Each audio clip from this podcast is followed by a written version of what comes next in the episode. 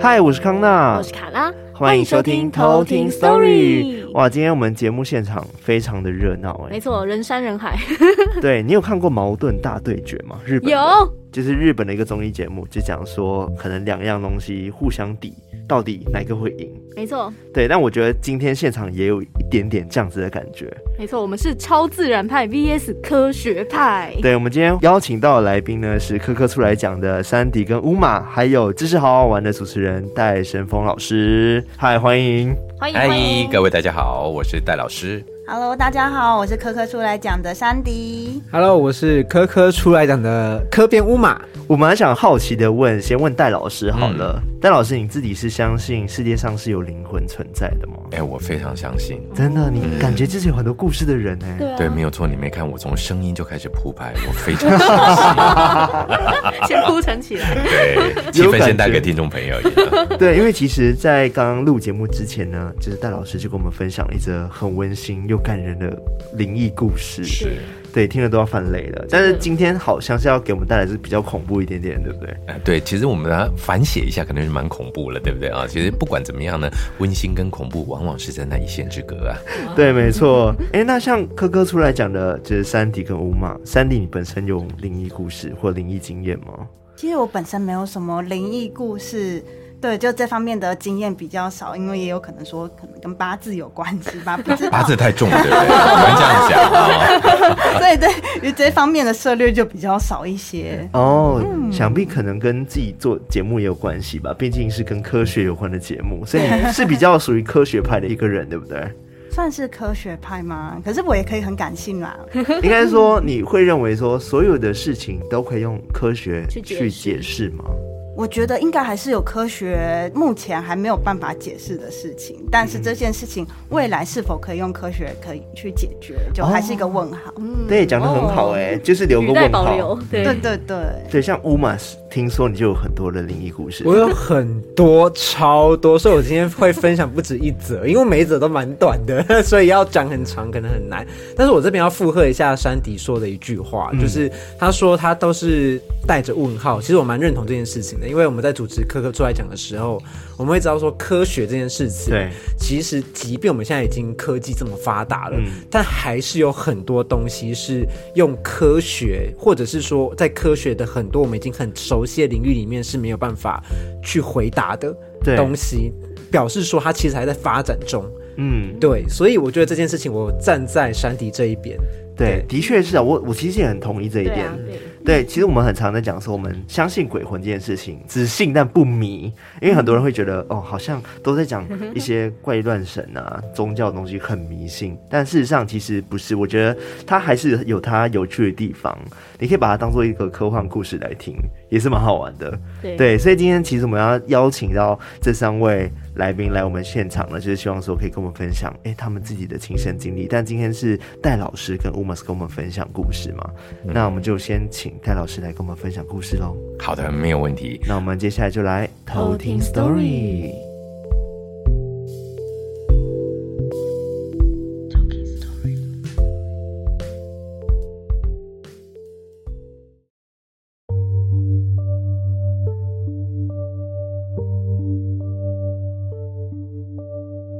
好的，各位听众朋友，今天呢，戴老师要真的呢脱离了这个知识好好玩、非常科学的那种感觉哦。咱们不讲犯罪，咱们也不讲防治啊、哦。毕竟犯罪这种东西呢，要做才有趣嘛，对不对啊？成天在防当然没什么好玩的。所以换一个角度呢，要跟各位听众朋友们分享的，其实是戴老师在生命历程中。哎，大家听戴老师的声音，感觉像几岁？十八，十八，谢谢啊。所以呢，但是其实呢，在这个漫长的人生经历中呢，或多或少这个走过的桥呢，可能多。过很多人走过的路了啊、哦，其实生命历程中的确有一些来自于不可知的世界的朋友跟我之间的交流。嗯、那我今天要带来的这个故事呢，其实我很感谢他，而我意外的之后呢，知道了他是真正存在在这个世界上的某一个人类。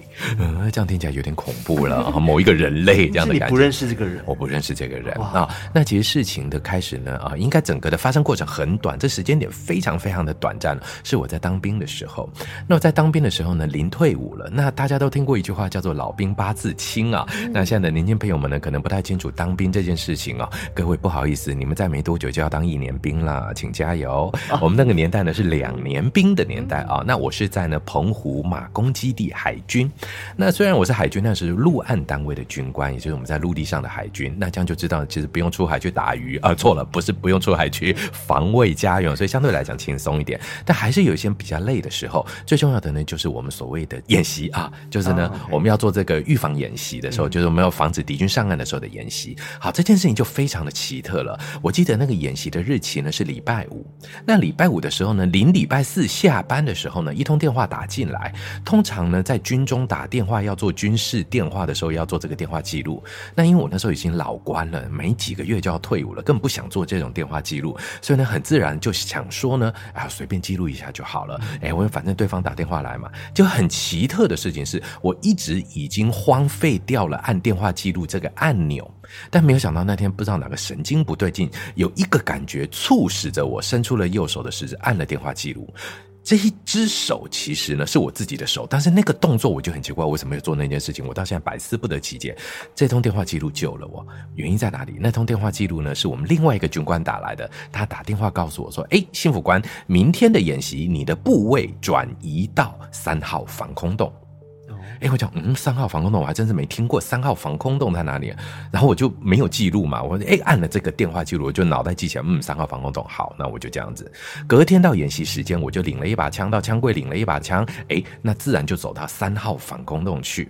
三号防空洞呢是在一个小山坡的顶上，是在我们司令官舍的后面。哎，各位，这个不是要泄露国家机密啦，因为那个机单位已经消失了啊、好，那其实呢，那个三号防空洞原本呢就是要留给最后的高阶军官们看。开会的一个最重要的一个最后的防空的据点，这样子，那我就到了这个房。我胆子很小，其实各位听众朋友，你可能不知道，我晚上像现在是晚上录音，我等一下回家走路会怕的呢。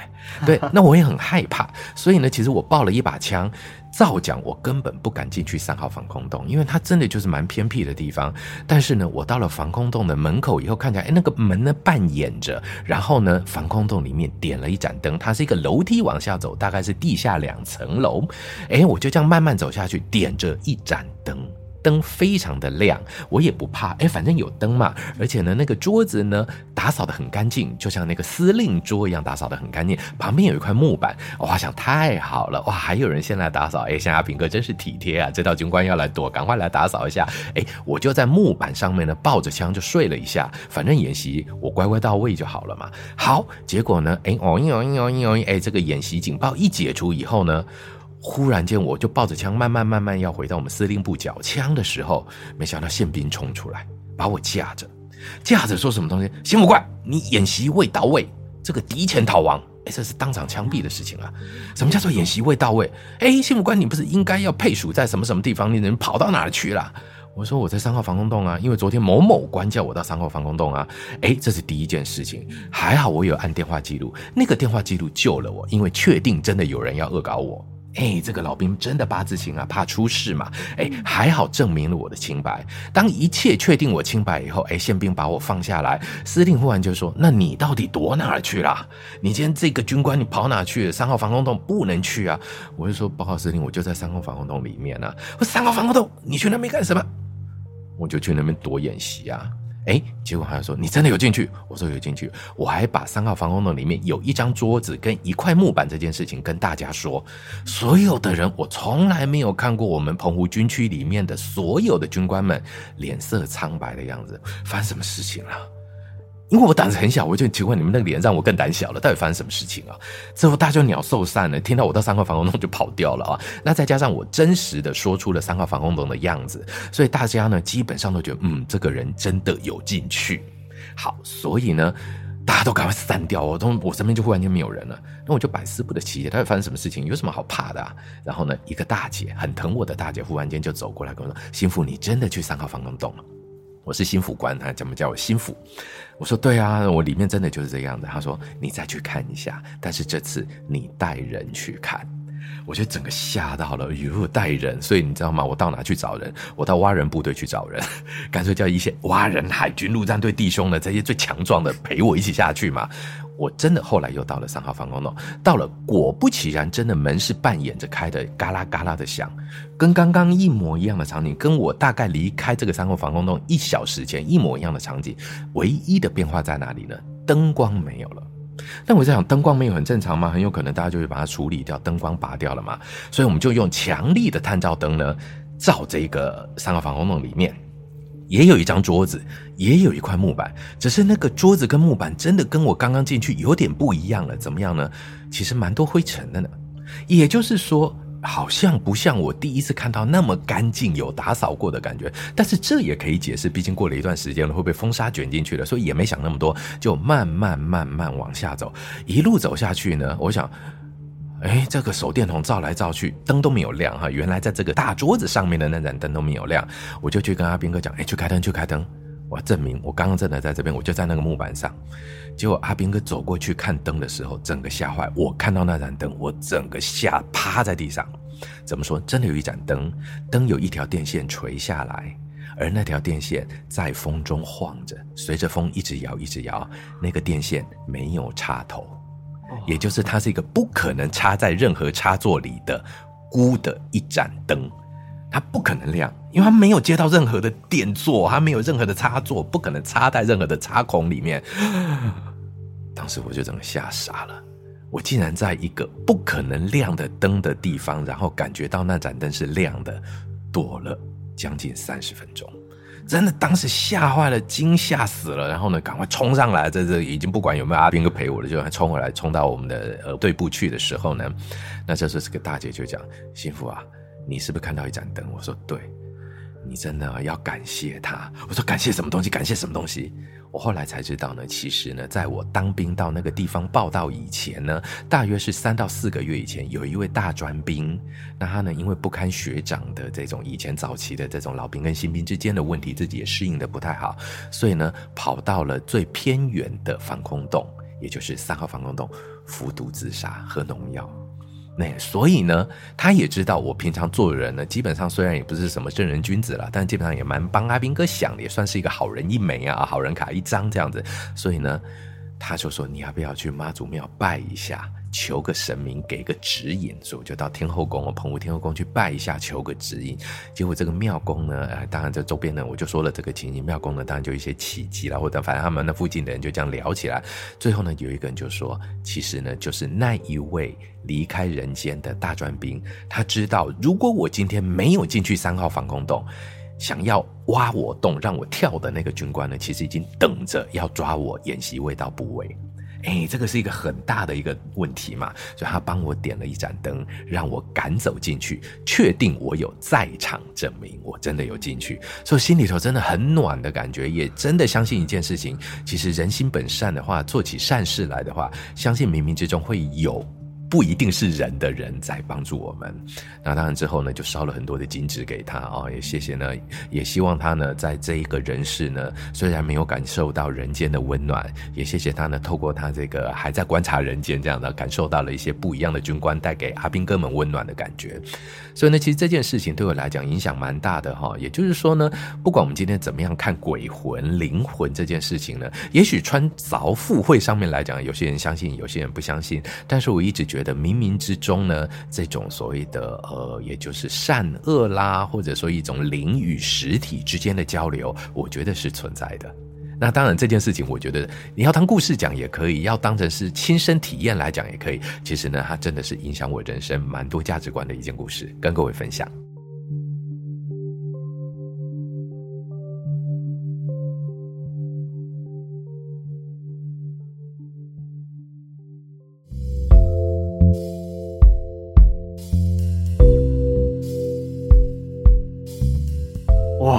觉得很精彩，而且虽然说是灵魂帮忙。当下其实真的不会让你觉得很恐惧，这个是一个很奇妙的事情，因为它已经跟现实有点结合在一起，对，就交织的太明显了。嗯，对，我就觉得这到底是实境秀还是实体发生，还是我睡着了？对对对对，你从头到尾都会觉得那一个下午发生的事情好像一辈子那么长，就好多好多东西一直很多的讯息一直扎进来。嗯，对，那从非常的惊悚，非常的害怕，然后最后发现，哎，其实有一点点温暖的感觉的时候，那整个的起伏跟流程。程的转折是很大的。对，我觉得真的很不可思议，像这样子的事情，可能就没有办法用科学去解释吧，对不对？不晓得来两位主持人你们怎么看这件事呢？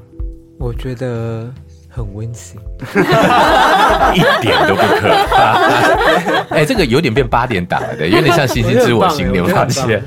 我也觉得是一个还蛮不错的故事啊。以结局来看，我觉得还蛮不错。嗯、那当然，过程中我们对于那些呃比较比较惊吓的部分，当然还是会觉得说，因为还是不晓得为什么嘛。我们目前还是以这个故事背景这样子来做解释。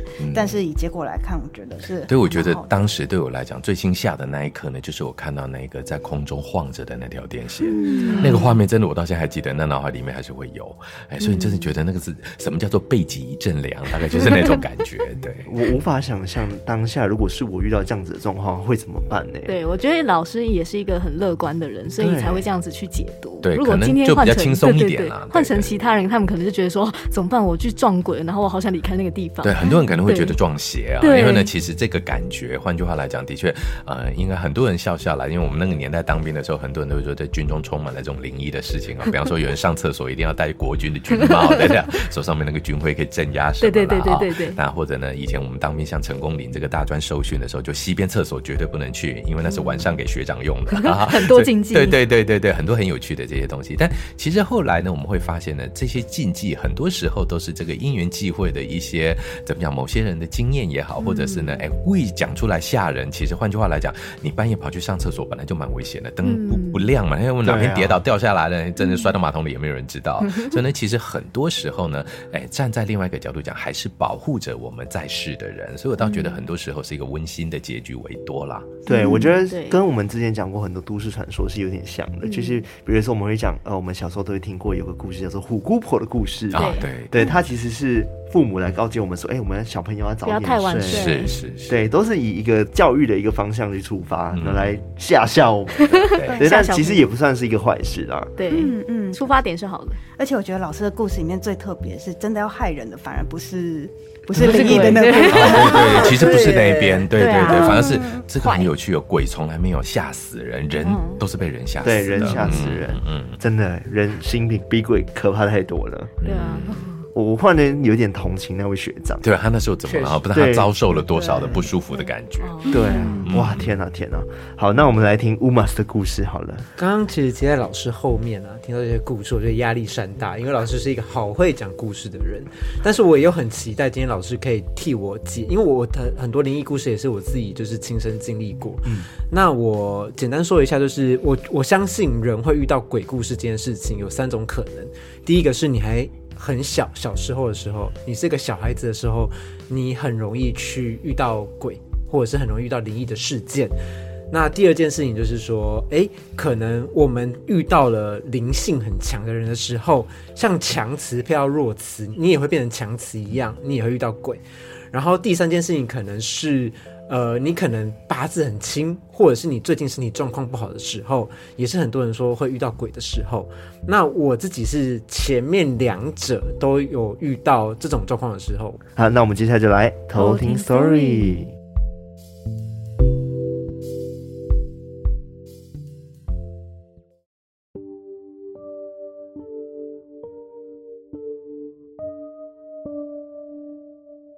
我觉得小时候的事情就简单带过，比如我觉得小时候很多人可能都有这样的经验，就是在读书的时候会觉得一直背后有人在看你，嗯，又或者是你一转头好像有一个人影闪过。我小时候发生无数过这种状况，那我一直都觉得说很怪，那我也很毛很害怕，因为我自己觉得说我真的有遇到这样子的状况，我真的觉得有人在看我，嗯，而且我真的有看到人影。然后第二个就是我自己小时候很小时候我遇到一件事情，就是我爷爷过世的时候。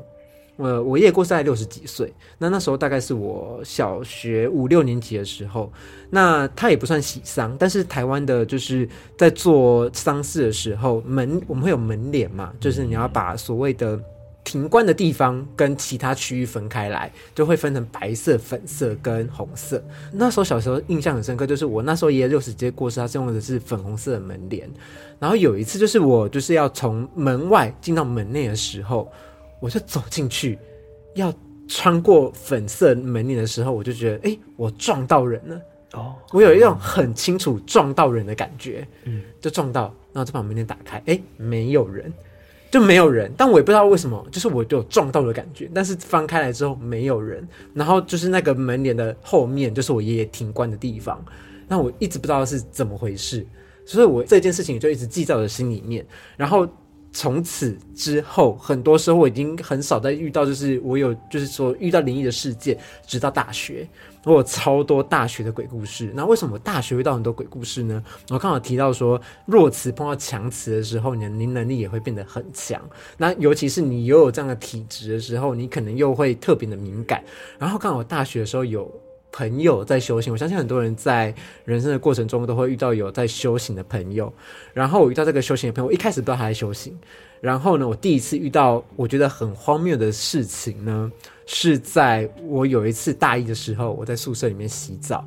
然后我呃，我那时候是读政治大学，那大家知道政治大学是靠山，那靠山的时候，其实很多就是。关于靠近山啊，靠近山林啊，然后比较阴的这样子的一个气场的鬼故事。然后有一次大学的时候，我在大一的时候，我就晚上的时候半夜去洗澡，然后洗澡的时候呢。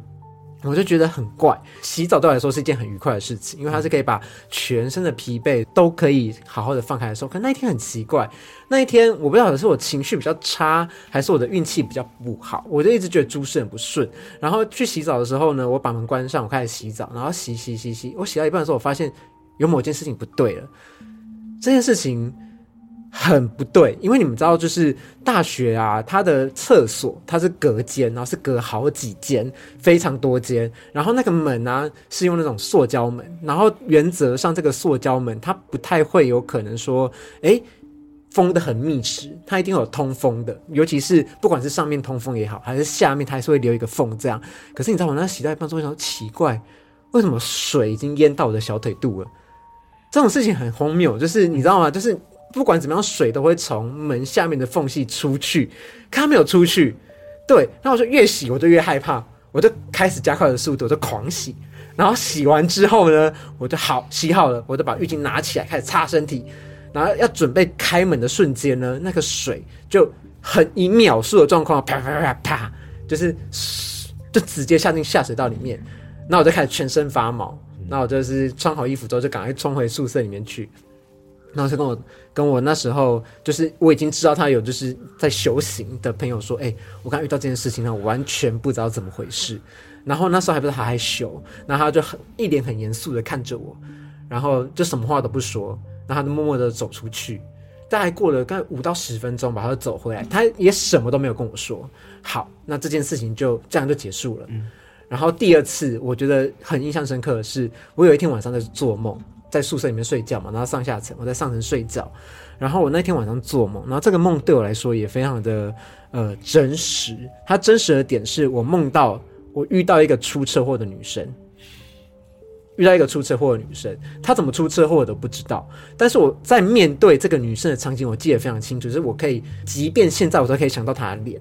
就完全可以想到她的脸是长什么样子，然后他的全脸是扎满的玻璃，可能是汽车玻璃，就是碎片，然后扎着满满的。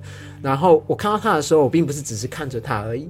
我在梦中，你知道我做什么事情吗？我那时候是念中文系的，然后那时候我就拿着我的毛笔，然后开始帮他化妆。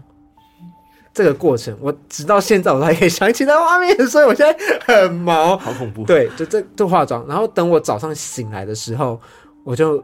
又抓着我那个同学说：“哎、欸，干，就是正大，是不是真的有什么东西？就是我为什么会做到这个梦？这样，嗯、然后他就开始微微跟我说一些事情，就是他跟我说，呃，比如说像那天晚上我淹到小腿肚这件事情，他那天晚上是看到一个人，他的脖子挂在。”水龙头那边，我不知道怎么不晓得怎么挂的，他就挂在那边，他可能在那边过世吧，或者怎么样，我不知道，所以我才会遇到这件事情。然后包括那个女生，她说她是前面发生某些事情的时候，她就一直跟着我，嗯，对，她就一直跟着我回来。因为好，我简单讲一下前面发生什么事。反正前面就是你知道，大学生总是呃青春嘛，然后所谓的苍白的青春嘛，或者是你知道，就是有一些跟恋爱啊、跟爱情有关的事情。所以我曾经做过一件事情，就大半夜的，然后因为谈恋爱不顺，所以我跑到正大的大操场，然后那时候大操场就一个大草皮，我躺在那个大草皮上面。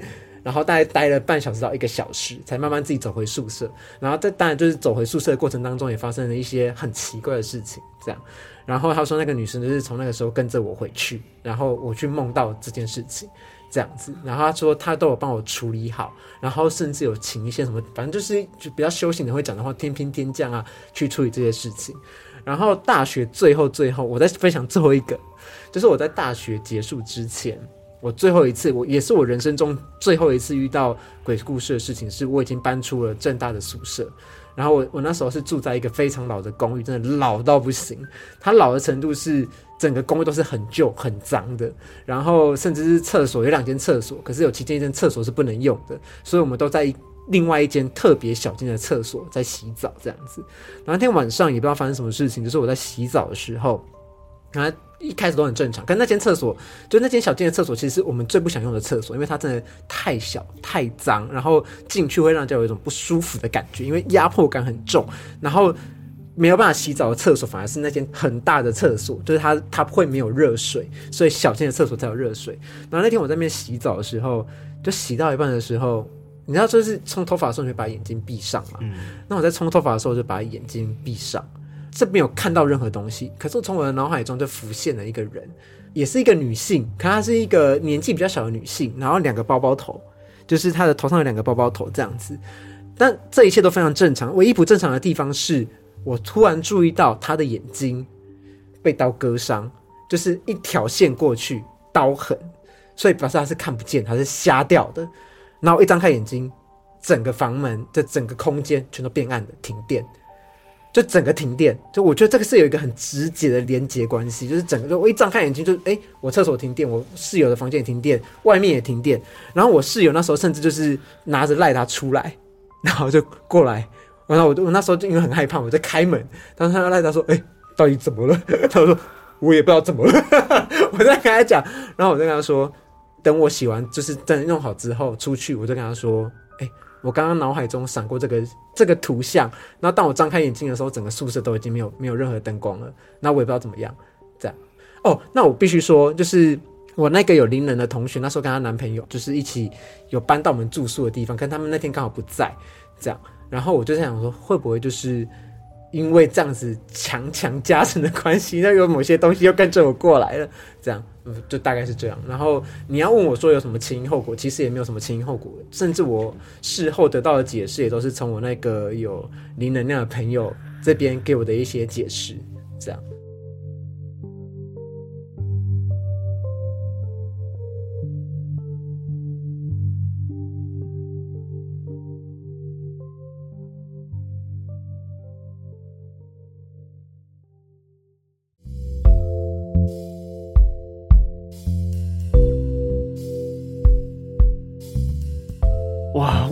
真的觉得也是一个很惊悚的故事啊！对啊，而且我很好奇，就是你那个零能力的朋友，他是怎么去解释这样子的现象？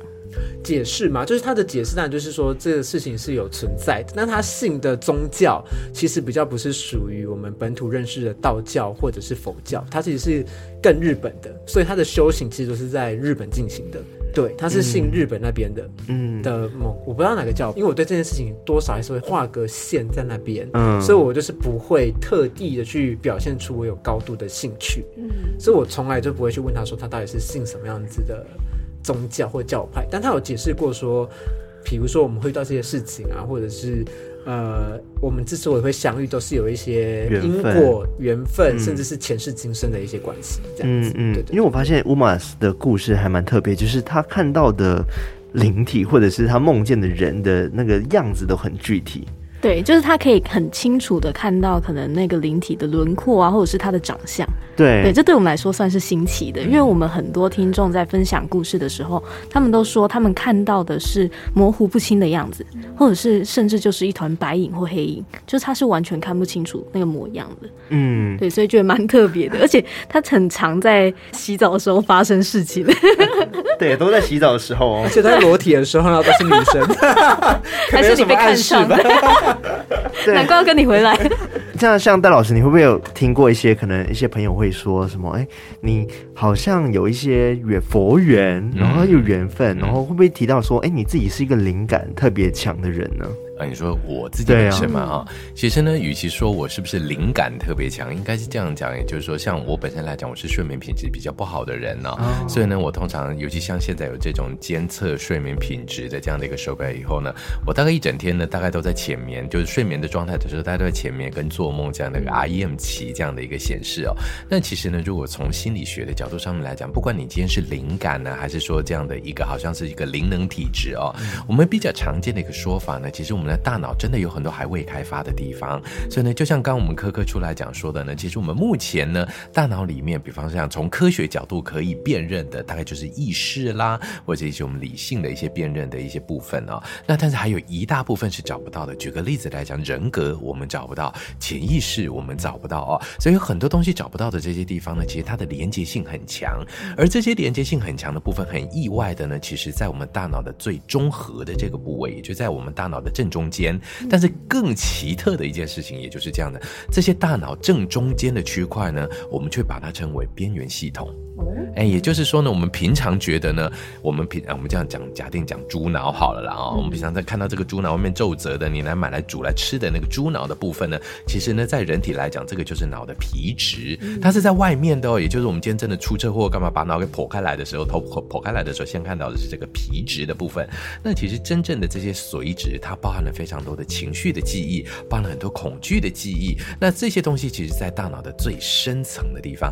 那也就是说，这一些东东西。这一些部位，它们彼此之间的连接呢，我们到目前其实还很难百分百的掌握的很好。所以换句话来讲，我觉得像乌马刚刚提到一些概念呢，我倒觉得稍微我们来解释一下为什么刚刚大家可能觉得很好玩，但是我倒觉得。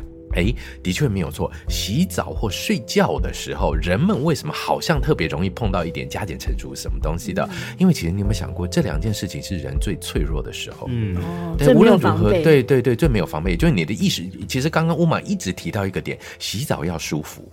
对不对啊？刚刚乌马提了好多，也就舒服呢，其实就是这个意识的警觉状态，这种 alarm 呢，它降低了。那这种意识的警觉状态降低，其实就是降低了意识的水平面。那洗澡其实是一个非常奇特的一个场景，各位来思考一下，人一生一天中大概只有那两三分钟会处在一个烟雾缭绕的密闭空间，然后呢，会有哗啦哗啦的水声呢，它非常简谐运动的告诉你，你该休息了，你该休息了，你该休息了，而你。也真的很想休息，而带来温温的水流，带来这个流过身体的感受，香香的沐浴乳，所有的一切你都觉得该放松了。但是其实真坦白讲，我们应该也发现到，在自己家里洗澡很难遇到鬼故事，因为真的放松了。各位有没有发现一个很有趣的现象？我们每次讲鬼故事，十之八九都跟旅社有关，自个儿家很少有鬼故事。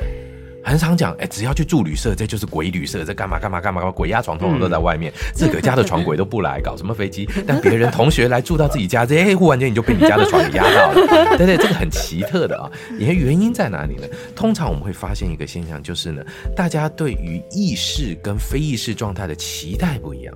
比方说，我们现在洗澡是要非常轻松的，我就要洗个很舒服的热水澡。但是在一个男生宿舍，可能有人乱敲门，可能隔壁有四脚兽，可能干嘛干嘛干嘛干嘛，加减乘除，很多需要警觉的状态，这时候大脑会乱。啊，那我们的大脑其实坦白讲，我们要很诚实说哦，大脑很容易乱，也就它其实搞不太清楚，我现在在干嘛，我在哪里，我是谁这样的一个概念哦。所以呢，当洗澡的时候感觉到怪怪的感受，其实有一种说法是什么东西呢？也就是当我们的意识接收到的讯息，举例来讲，我们如果从乌马刚刚那个角度，一个温暖的水流，大概以乌马的身高流到脚边，水温大概有点降低了，所以到了那个时候，你可能觉得，哎，怎么上身暖暖，到了脚边变凉凉？大脑解释不过来了，哦，有人拉着我的脚，可能会是这样的一个，他的这个警觉性会出现。所以呢，我们大脑时常会做一件事情，就是我们的深度的感觉感受到了变化，但是意识状态不接受这件事情。不行，我今天就是在温暖的水域里面，我今天就是在冲澡，我就是在放松。你一定是恶搞，恶搞。但是大脑的髓质，就是我们中间的这个部分，又告诉大脑说：“没有，我没有恶搞，我真的感觉到了。”好吧，那我们折中一下，求个定折中答案。有鬼来了。啊，听起来就是有点像是我们大脑就是想要照着自己的原本的规矩去走，嗯，然后但是当他接受到平时感觉不太会接受到的东西的时候，他就不想去认知它。对，因为其实大脑坦白讲，去认知这个太累了。我们洗澡洗到一半，先看自己脚边温度几度，也没 也太累了嘛，对不对？所以其实我们很多时候都会发现有一些些的灵感，嗯，这些灵的感觉呢，往往来自于意识期待的不协调，嗯，那我们这时候呢就搞不清楚，这大脑就不知道，哎，我现在该怎么解释啊？我搞不懂哎，好吧，外力造成的，那外力又明明没外力啊，那怎么办？灵异的外力造成的，那大脑就解释了自己，所以大脑就觉得，嗯，我这样想很聪明吧，很通吧，就通了。但是呢，换另外一个角度来讲，另外一个大脑又出现了，不对，这世界没有灵异啊，所以很有趣的事情就发生了。比方说，像吴满，你是不相信有灵异，你会画一条线，你可能就觉得，咦，好可怕。但是对于没有那条线的朋友，他会觉得，你看我看到了有个人头，有个人影，有个什么，他就觉得什么，自自己脑补一下就有了。啊，所以换个角度上面来讲，的确从某种科学角度来解释灵异的时候，所有的一切都没味道了，都是大脑自己的脑补。但是也回过头来讲，就像刚刚我们珊迪讲到的，有非常多的其实也是科学根本没有办法解释的东西。嗯，就比如说之前就有听过很多关于托梦，对不对？像如果今天有。有个人托梦给你说，今天考题会出哪三题？呢出来时候，哎，真的都对了。那是不是就没有办法用科学去解释这件事情了？对啊，还有那个托梦大乐透号码的，对不对？哇，好相信哦。对对，比如说刚刚戴老师的故事，其实也是一个无法解释的状况。对，其实我也没有办法解释那件事，因为而且它又太跟实际全部交织在一起了，而且它发生时间太长了。对，你有太多的机会用意识状态去检视它，然后有太多的第三者出现，所以就会觉得集合所有的意识为一个潜意识的时候，这个潜意识感觉好像活灵活现的浮出来了。对，其实我觉得。意识这个东西其实蛮有趣的，其实到底大家能不能透过，就是比如说大家都相信这件事情是存在的，嗯、那他会不会？真的就变成真的，比如说都市传说最常出现这种状况，对，其实美国的什么瘦长人啊、Slender Man 啊，都是可能小朋友对人传人，对人传人，然后大家都开始相信说，哎、嗯欸，好像真的有这样子的一个怪兽怪物存在，嗯，然后久而久之，这个东西好像就真的存在了，对，但实际上它可能只是某个创作而已。对，其实这个现象我们的确是如此。当大家都疯狂的相信某一件似乎应该存在的事情的时候，嗯、事情好像就这么的存在了。对，所以这种也算是一种集体意识。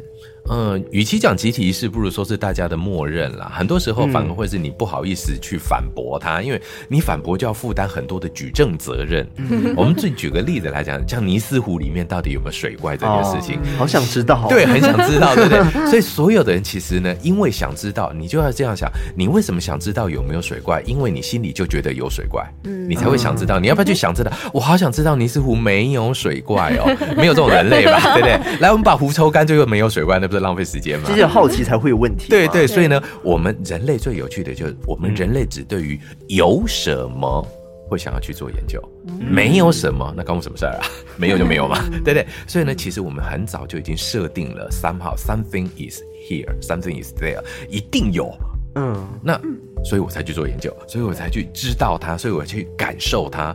然后你就会一直往一定有、一定有这个方向修正，最后哎，好像真的有，那捕风捉影的就有了，嗯、就会变成这样啊。所以它跟集体意识还是不一样的。嗯，相对来讲，集体意识讲的会比较是一个真正的群体所形成的。那但很多时候的集体意识倒不见得，大家比方说像那神佛的存在这件事情啊，嗯、其实它甚至比集体意识还要再更内隐一点，它比较像是集体潜意识的东西哦，已经到潜意识了。嗯嗯嗯。哦，好有趣哦。对啊，因为我一直都觉得说潜意识这个东西是我们没有办法去验证，嗯、或者是或，或者是我们觉得今天很多不管是灵学的老师啊，或者是可能算塔罗的老师会跟你讲说，哎，你做出来的选择都跟你的潜意识有关系。但是我就很想知道说，哦，我的潜意识到底在想什么？所以我们真的这辈子都没办法去。探究我们自己在想什么这件事，其实应该这样讲，潜意识这种东西呢，如果从学理上来讲，真是一点有趣性都没有啊。如果从学理啦，因为这是弗洛伊德那心理分析学派来提到潜意识啊，所以潜意识其实来自于两个主要的一个内容范围，一个大概就是我们的内在的冲突，那这个冲突就是人格状态的冲突哦，比方说我们的人格里面的自我、本我、超我的冲突。嗯，那第二个部分来自于创伤，就小时候，我们举个例子来讲，最常见的一个样态，就小时候你可能被大人做了。不正当的接触。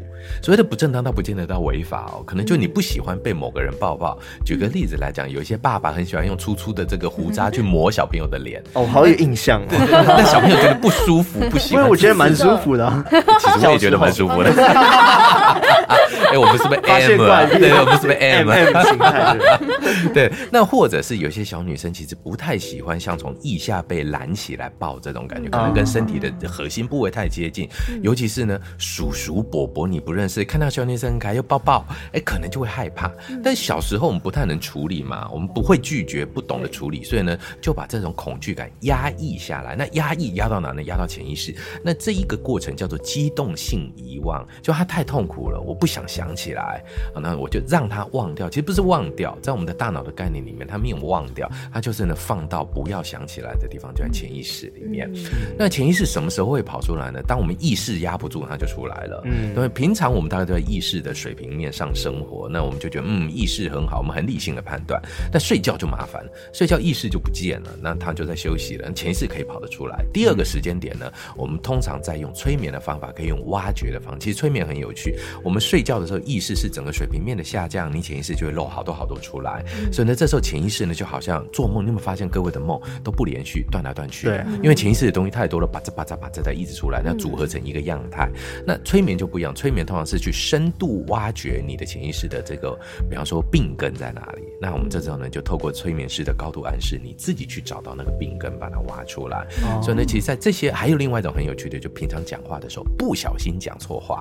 当人在高度的时间压力没有办法做太多的呃思考的时候呢，嘣，不小心讲的那个话，很有可能就是你真心话。哎、欸，我觉得我很常这样子哎、欸，我来不及控制了，对对。因为其实我是我是外国人，我是马来西亚人嘛，是对。然后有时候我都会跟大家讲说，哎、欸，我在累的时候，好像会不小心跑出一些马来西亚腔。啊，对对对，对，因为你没有办法控制嘛，对。然后我就有时候一讲一讲，突然间就哎。欸怎么讲出刚刚的那个我的原貌的样子，路线给大家看了，所以这个也是跟潜意识是有关系的，嗯，算是一个控制的问题。嗯，但是听老师刚刚这样讲，其实每个人的潜意识应该是蛮不一样的，就包含说每个人对于同一个事件的感受啊，或者是生活的经验是不一样的。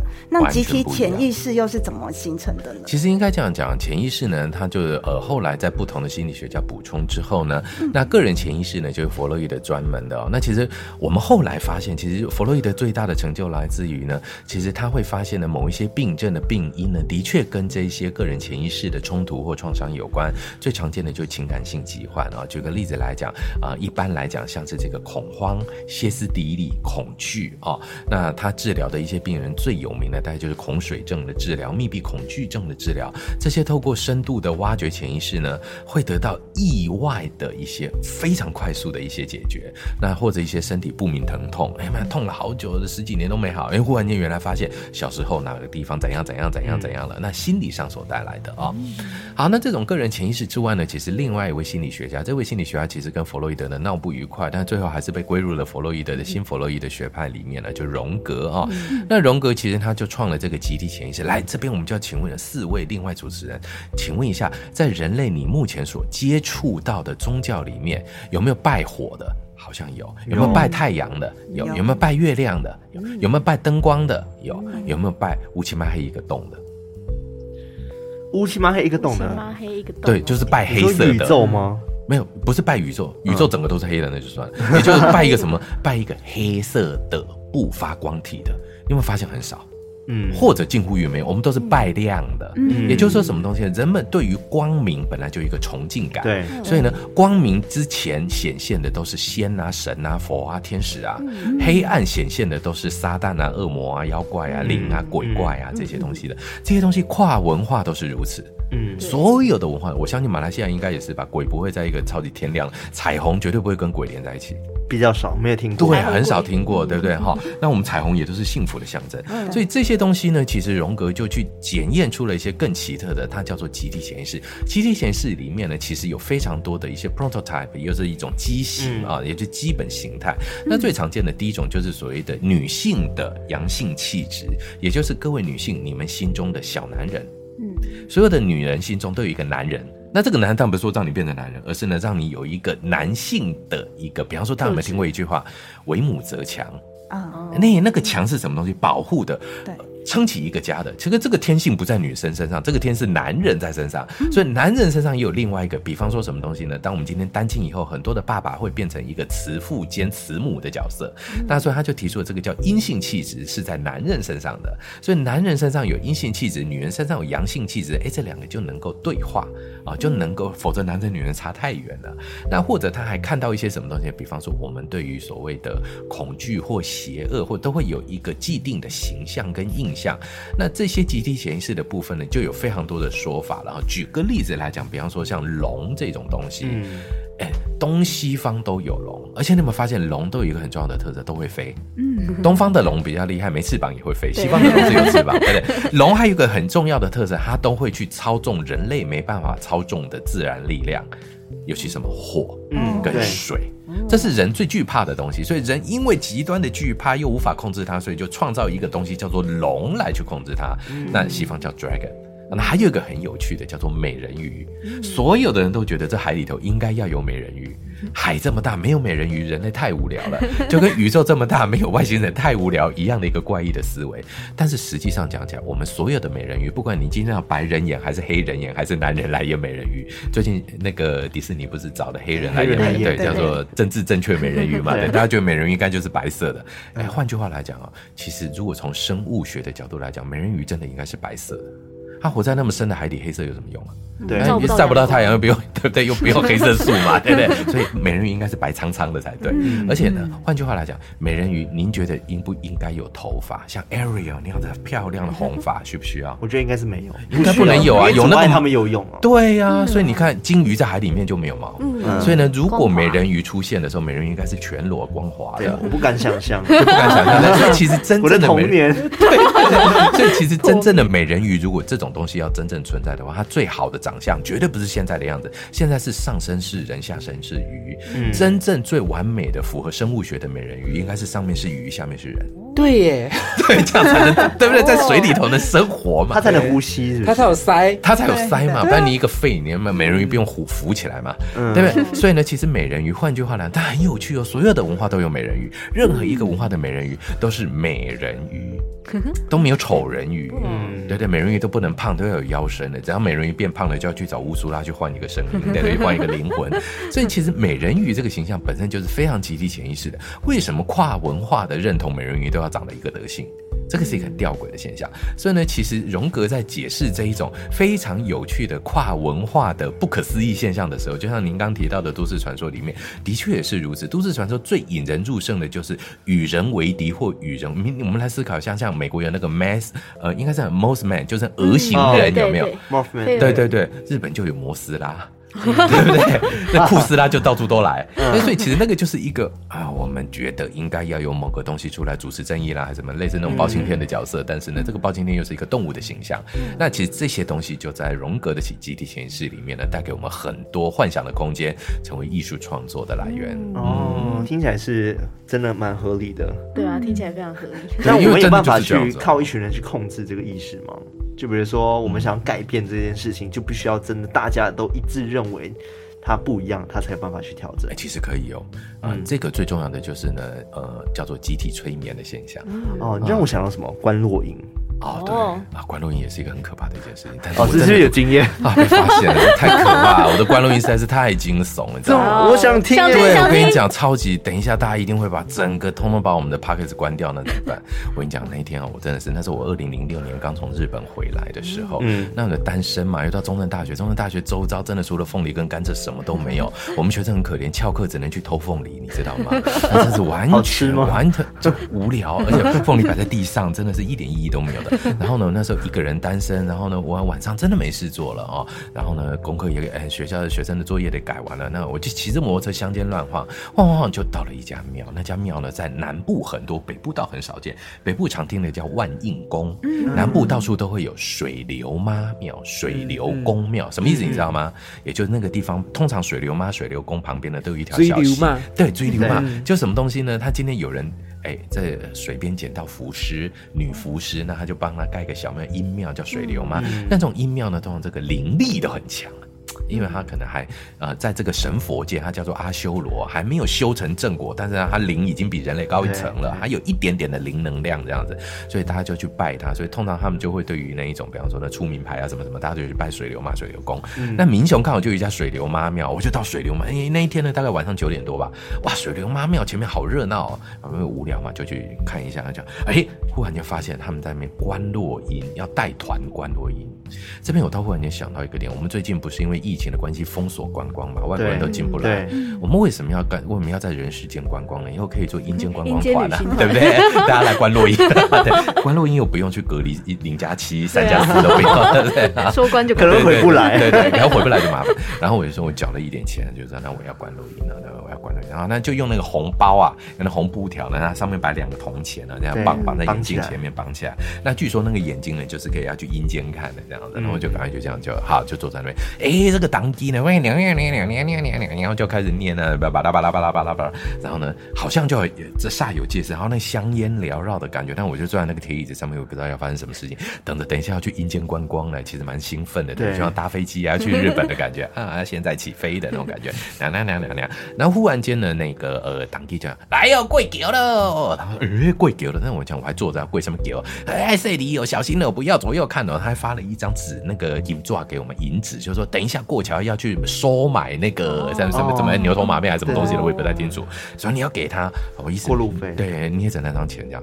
然后突然间大家就跪个跪完了，然后这时候当地就讲了哈，就讲说什么呢？来金嘛，咱来到阴间哈，我们现在来到了阴间哈，接下来哈，然后咱来找拎金嘛，被撮为情郎哈，要去找的亲人朋友、冤亲债主全部都把他叫过来，等一下他们就来找你了啊啊！这个钱不可以随便买东西哈，这个东西等一下是要回程的，回过路过桥费这样。我一直捏着，然后果不其然，大约很快哦，时间真的很快，大概三十秒左右，我的左边的这一位大神忽然就讲：“爸爸，他找到他爸了。”哦，对，哇，死去活来的哭这样。然后我右边这位呢，也也是大概一个叔叔还是干嘛妈妈，他妈妈也来找他了。哦，那就在此起彼落的啊，有的阿猪阿花了，有的没有的啊，全场大家都找到他，但我真的不知道我去找谁，我纯粹是观光团啊。嗯，这个观光团就是看一看好玩嘛，对不对？就这一个呢，当地就走过来说：“这位先生，你是被吹下来？”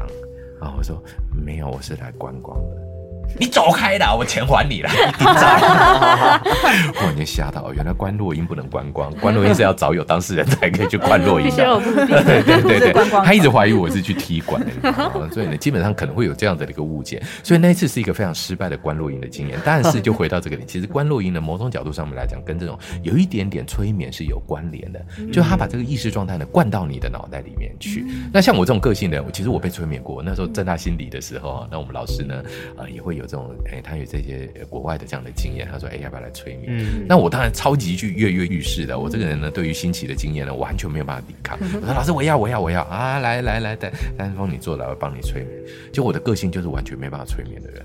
因为我在那边永远在等，耶，要催眠了耶！等一下不知道会催到什么，好开心哦！赶快等等看，等等看，等等。我觉得我超好奇的，我也是耶，我都是很好奇，想说超好奇宝宝的，对对，然后就很难被催眠，所以其实催眠是很专注的一个精神状态。嗯，我之前有有一位老师，其实那时候在讲一个正念观呼吸，然后他自己本身一个也是一个很会催眠的老师，然后说要帮我们催眠，带我们看到过去，然后看一下自己。可能以前是怎么样的人等等的，那我就想说，哇，我好期待，我好想看到我过去到底是怎么样的人，或者是我以前是怎么样的经历等等。然后我就坐在那边给他催眠的时候，他就开始引导嘛，嗯，就讲一些话引导我说，你现在有没有看到什么？你家怎么样？有没有什么桌子啊，还是什么之类？是什么颜色的啊？但是我就觉得。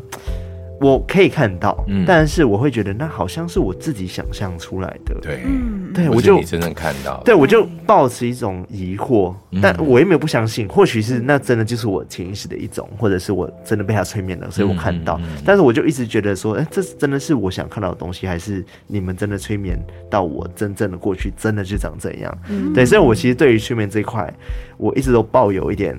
呃，保留的态度是是是，应该是我相信真的有很厉害的催眠存在，因为真的有很多没办法解释说为什么这个人真的就可以变成另外一个人。嗯，对，这个都无法解释的。其实真的催眠让人家最震撼的，正在他的这个对于这些情感性疾患上的疗效啦。嗯，哎，这个有在弗洛伊德，但甚至到现世上都有非常非常多很有。名，而且呢是实证的个案。但是你要说真的那么的，但是换一个角度讲了啊，很多人都在综艺节目上面看到大家不是被催眠以后会跳，有有的就开始变得比较放浪形骸啦，也变得比较胆子比较大啦。其实那些还是表演成分居多。对对对，对啊，的确是。那乌马斯你自己有没有什么可能这样子的经验，就是催眠经验？其实老师刚才在讲这件事情的时候，我就会想到那时候在念书的时候，嗯、在我那时候读社会学，嗯、其实那时候有念到一个叫涂尔干的社会学家，是是是，他有一本书叫做《宗教生活的基本形式》，他不是专门在解释这件事情，他是从所谓的。呃，宗教团体这样子的行为，去找到社会再一次团结，甚至重新找到道德感的一个过程。嗯，那他那时候就有研究，其实他那时候提出一个概念叫做集体欢腾。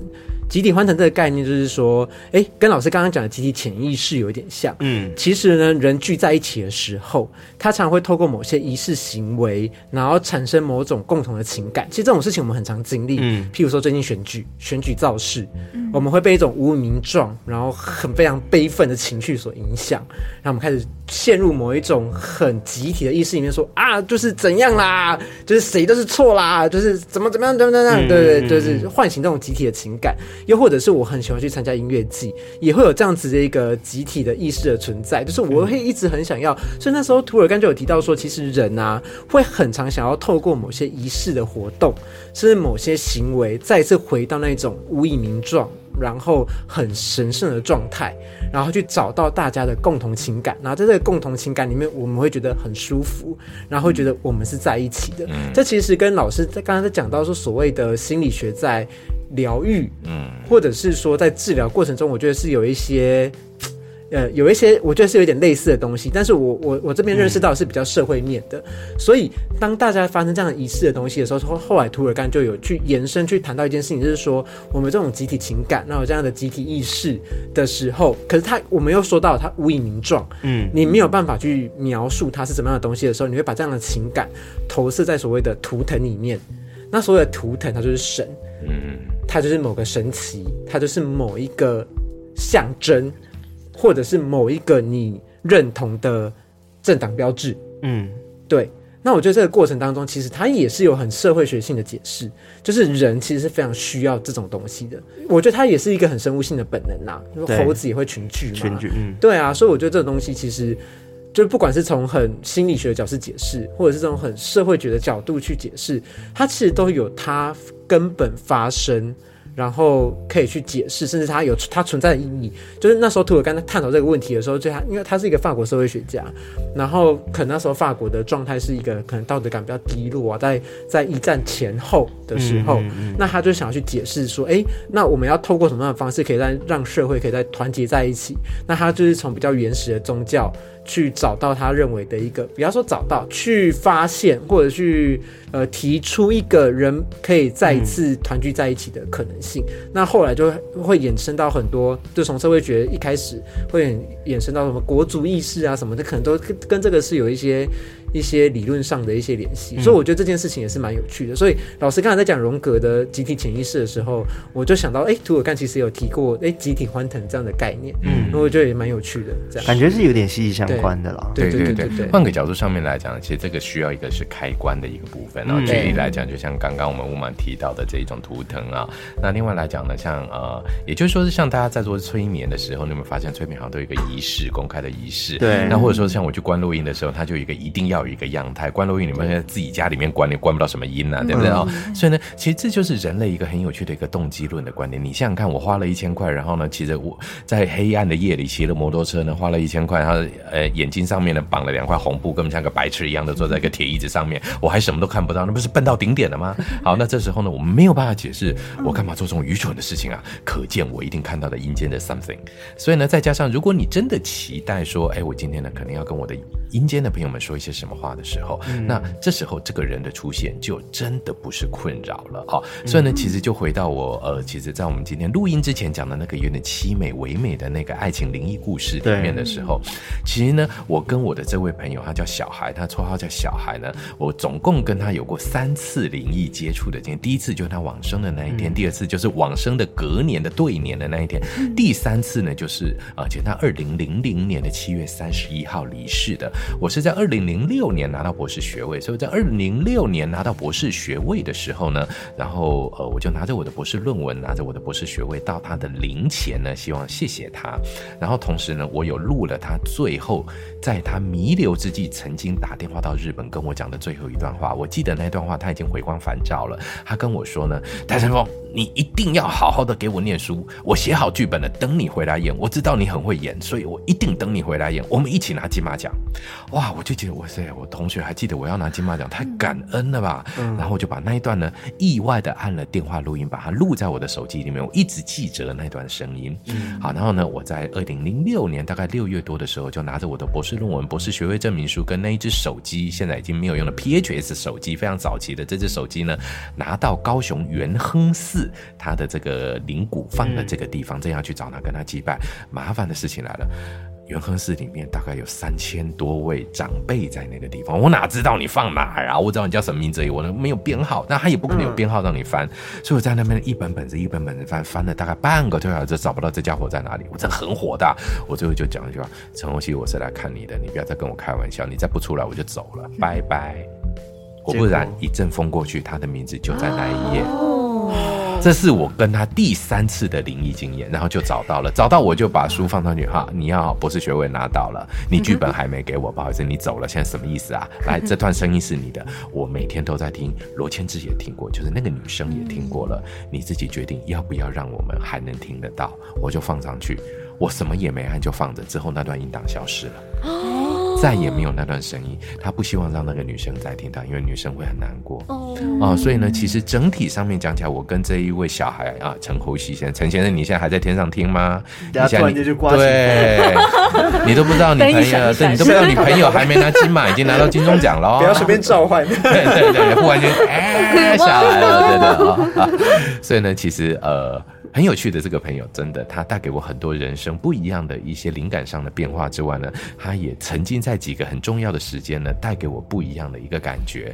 那当然呢，他呃喜欢的这个女孩子现在还在我们人间呢。那我跟这个女生呢也还保持，反正就是校友嘛，我们还是很好的朋友，彼此还能有个照应。所以我觉得呢，其实很多时候来讲，不管这些东西的发生与否，如果说我们人真的存着正正念哦，向善的心的话，其实很多时候都可以看到他比较温暖的一面。嗯，就跟我们。常常会在节目说，大家要保持心中明亮。啊，对对，就是那种正向的思想，就是可以让你对不同的事情有更多的好的。对，我突然很好玩，嗯、我每次其实也会遇到一些乌漆嘛黑的事情，但是我都说大脑你不要再脑补了，嗯、所以我真的有时候遇到鬼压床，我第一个反应就是皮质，你赶快睡觉吧，直接 骂他。干脆骂他，我我大脑都在想 Om Mani Padme Hum，干脆干脆念，对不对？对对对，一一般人的反应可能都是这样。阿弥陀佛，阿弥陀佛，阿弥陀佛。我觉得嘛，大脑皮质，你给我睡觉，你很烦哎！我明天还要上课，你赶快睡觉吧，烦死了。然后我就跟他讲，鬼，你赶快走开。但是我还真的有遇过，就是不会走的鬼。因为我真的有遇过一次鬼，真的很讨厌，就是他真的压很久，他一直也不走，他大脑皮质也叫不醒。然后我真的就很用力的睁开眼睛，那次是我最害怕的一次经验。我睁开眼睛，真的看到一个绿色的脸在我面前。哦，对，超难解释。对，那我就不解释了，我也不要再回想了。总之，曾经有过这一次，只不过那个脸就是一绿色的脸，就嘿笑一下。哇，我的第一个朋友就是林老师嘞，还真的嘞，这真的没有办法用科学，再也不敢想了。皮子说不是我的错，对对对，皮子就是真的不是我，你真的看到了。但老师，我觉得你说的皮子是对的啦，因为我都一直觉得这是就是一个睡眠障碍。我也觉得是睡眠障碍，我很常发生这种事情，就被压到。对啊，或者是没办法呼吸，什么太长了，太长了。对对对，所以我倒觉得皮质论我比较能接受，但那个绿色的脸，我真的只能觉得那是，对，那是只能说那是林老师。对，其实我是真的很确信，说世界上还有另外一群好朋友们存在，对，一定会有的啦，一定会有的。因为像刚刚的故事中，我们都会知道说，其实有些事情的确有可能科学现在还没那么发达，没有办法去探究到这些事情。但是我相信，一定还有很多很奇妙的事情在。有一套杂学很好玩，到时分析给各位听。据说人们呢，在某一个时间点内呢，决定以科学作为科学，也就是当时科学、哲学、玄学跟神学呢，并称为人类四大学，也就是。就是呢，同一件事情其实有四个角度可以去探讨。嗯，但是科学赢在哪里？科学赢在可验证性，就是不同的人做还是做得出来，所以科学赢了。那神学、玄学或者是这一种比较灵学的东西，你一定要有一点点本事，比方你要跟神能沟通，跟灵能沟通，你懂得这些心灵上的东西才能。所以它的门槛很高。高对，那相对来讲，科学是最简单的东西，门槛太低了。其实我这边要反驳一下老师，我觉得是科学输了。哎，也有可能也对对对，也有这种想法。我了，就是因为他没办法发现，因为我我我我也相信这些事情，但是我的相信是奠基在于说我们现在嗯没有办法探知而已。就像我们探知宇宙，我们百分之九十九都没有办法探知到。那地球内部也是啊，我们百分之九十九。海底也是啊。对，所以我是觉得科学还不到。对对对，都有了，所以就各种讲法，所以觉得就是说，到底谁赢谁输一回事。但是呢，其实坦白讲，如果能够让不同的学哦彼此之间互相尊重，然后呢激发出不一样的火花，应该会蛮有趣的。所以呃，其实像心理学也是我们心理学界的这个超心理学啊啊，parapsychology 这一块呢，其实很多时候最近越来越流行，就很多一些超心理学的研究。那其实这些研究呢，还是站在科学理念的观点，那其实蛮好玩的，就觉得很奇怪，为什么超心理学要用科学来研究？但呈现出来的东西其实蛮有趣的，可以跟各位分享。嗯，对，我觉得今天听很多故事，因为虽然我。本身没有亲身经历过，但是呢，我觉得有趣的是，每个人遇到这些事情后，各自的诠释会不一样，然后各自的感受也会不一样。没错，那影响就是你用什么样的态度去看待这些事情。那即便这些事情现在不一定能用科学来解释，但是呢，至少在你目前的心理上，不管是皮质也好，或者其他的面相也好，要暂时给你一个比较安心的解释的话，你其实就可以去跟他呃比较和平的共存。嗯，的确没有错。对，我觉得是这样子啦，就是大家还是不要去防鬼，防人比较重要一点。这都是真的，这是绝对的，对。对，因为其实我们听了很多很多灵异故事，我相信世界上还有很多人是觉得你们都在怪力乱神、乱讲话。但有些事情真的就是我们个人的感受，我们自己的生命经历是没有办法让所有人都感受得到的。但是我觉得只要抱着一个你相信他，或者你可以选择不相信，但是尊重他就好了。我觉得这样就 OK 了。对啊。那我觉得今天真的很有趣，就是 今天真的学到好多东西哦。然后今天聊了很久，然后非常感谢今天三位想科科出来讲的两位主持人乌马斯跟 Sandy，然后还有就是戴老师，嗯，对，谢谢。那我们今天差不多，那我们到这边，然后我们哎，我们先请那个 Sandy 来稍微再跟我们推荐一下您的节目。对，好的。那我们今天在节目里面有聊到一些呃科学的事情，那其实，在科科出来讲里面呢，我们也有很多关于科学的主题，真的是上知天文，下知地理，凡是有兴趣的，不管是新兴科技或者是呃各个基础的科学，其实我们都有去聊过。那它有一些跟生活有关的，或者是自古以来是怎么发生的这些科学的脉络，都在我们的呃这一些科科出来讲的集数里面。所以呢，也欢迎大家就是来可以来追踪一下科科出来讲，里面呢也会有你比较有兴趣，或者是你在生活中比较能产生共鸣的科学主题，欢迎一起来交流。对，欢迎各位偷听客们去来追踪一下科科出来讲的频道，没错，你会发现其实科学也很有趣哦。其实科学是真的是很好玩。对对对对，小时候最喜欢做一些一堆实验，对，然后失败了更好玩，对，会被老师打。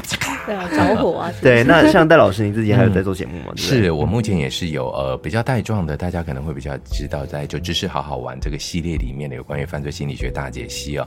那其实我们已经做了三季，第四季也马上要上线。先稍微打个招呼一下，我们要做的是少年犯罪哇！对，而且我们少年犯罪已经找好了少年法庭庭长，找好了少年保护官，第一线的人呢来跟我们分析。真的，我大概听了三则故事，我都觉得。我还不算会讲故事，因为他们是用真正的人生在告诉我们他们的血泪，所以少年真的好心痛哦。我只听了三个，我都觉得很心痛，我都会心痛。我这么铁石心肠的人，嗯，各位一定会很有感觉。第四季的少年，欢迎各位可以追踪。那另外，在大家比较知道的这个哇塞心理学这个平台，戴老师有一个犯罪不思议哦。那里面我们已经呃上次做了一个 live podcast，蛮好玩的。我们讲这个连续杀人，教大家怎么连续杀，没有了。啦，哦，就是 对对，我觉得教大家比较有，如果真的很想听怎么学的话呢，应该要听分尸那一集，我倒觉得那一集蛮有用的。对，如果真的以后发生事情的话，对，蛮有用。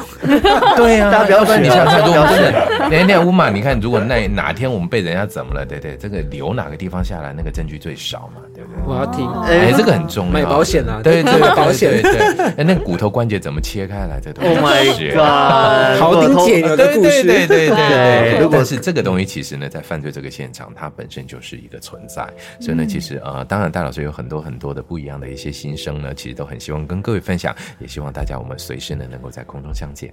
好，谢谢，就是今天的来宾，那我们今天到这边喽，那我们下次再来偷听 story，拜拜，拜拜，拜拜。